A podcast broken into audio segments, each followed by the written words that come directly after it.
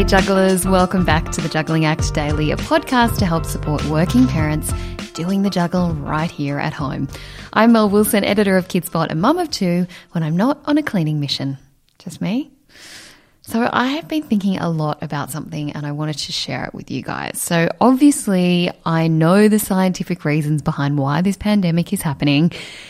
And at the risk of sounding all woo woo, I just can't help feeling like there is some bigger reason why this is happening. Like the universe is making us check ourselves. It's kind of like some higher power has gone, you know what? You guys aren't taking care of yourselves. You're not taking care of the planet. You've forgotten how to be kind.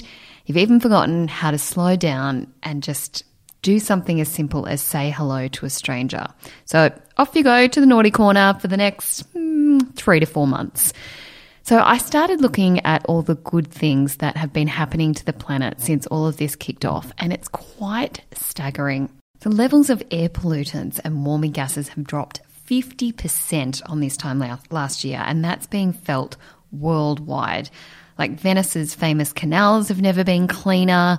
Seismologists have been saying that they've found the earth and the oceans are quieter, which is meaning like marine life is calmer.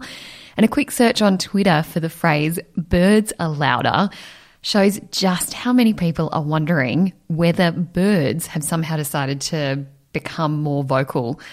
Um, but what's actually happening is that the lack of noise from like cars and public transport just means that we can hear them better. And China's announced a permanent ban on consumption and trade in wildlife, which is a massive step for animal conservation and wildlife preservation, something that I really hope other countries will follow suit with.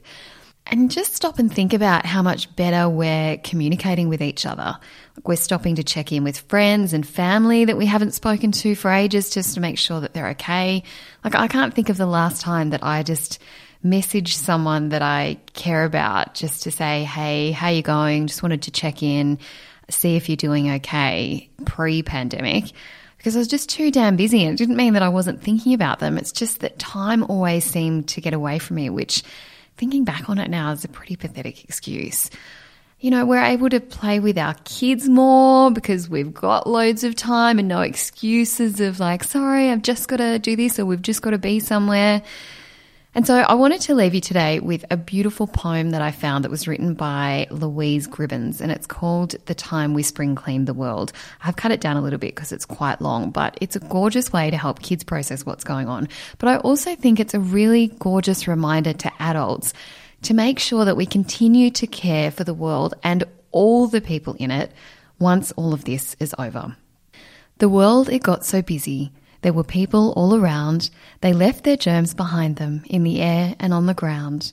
These germs grew bigger and stronger. They wanted to come and stay. They didn't want to hurt anyone, they just really wanted to play. And so these germs took over, they started to make people ill, and with every cough we coughed, more and more germs would spill. All the queens and kings had a meeting. It's time to clean the world up, they said. And so they had to close lots of fun stuff and just so those germs couldn't spread. The kids stopped going to school. The mums and dads went to work less. Then a great big giant scrubbing brush cleaned the sky and the sea and the mess. Dad started teaching the sums, big brothers played with us more, mums were in charge of homework, and we read and played jigsaws galore. The whole world was washing their hands and building super toilet roll forts. Outside was quiet and peaceful. Now home was the place for all sports. So we played in the world that was home and our days filled up with fun and love. And the germs, they grew smaller and smaller and the sun watched from up above. Then one morning the sun woke up early. She smiled and stretched her beams wide. The world had been fully spring cleaned. It was time to go back outside. We opened our doors oh so slowly and breathed in the clean and fresh air we promised that forever and always of this beautiful world we'd take care. Well, that's all from me today. Don't forget to subscribe so you don't miss an app and make sure you keep in touch with me via the Facebook group. It's called Working Mums Australia. Stay home, stay healthy, everyone, and have a lovely day with your families.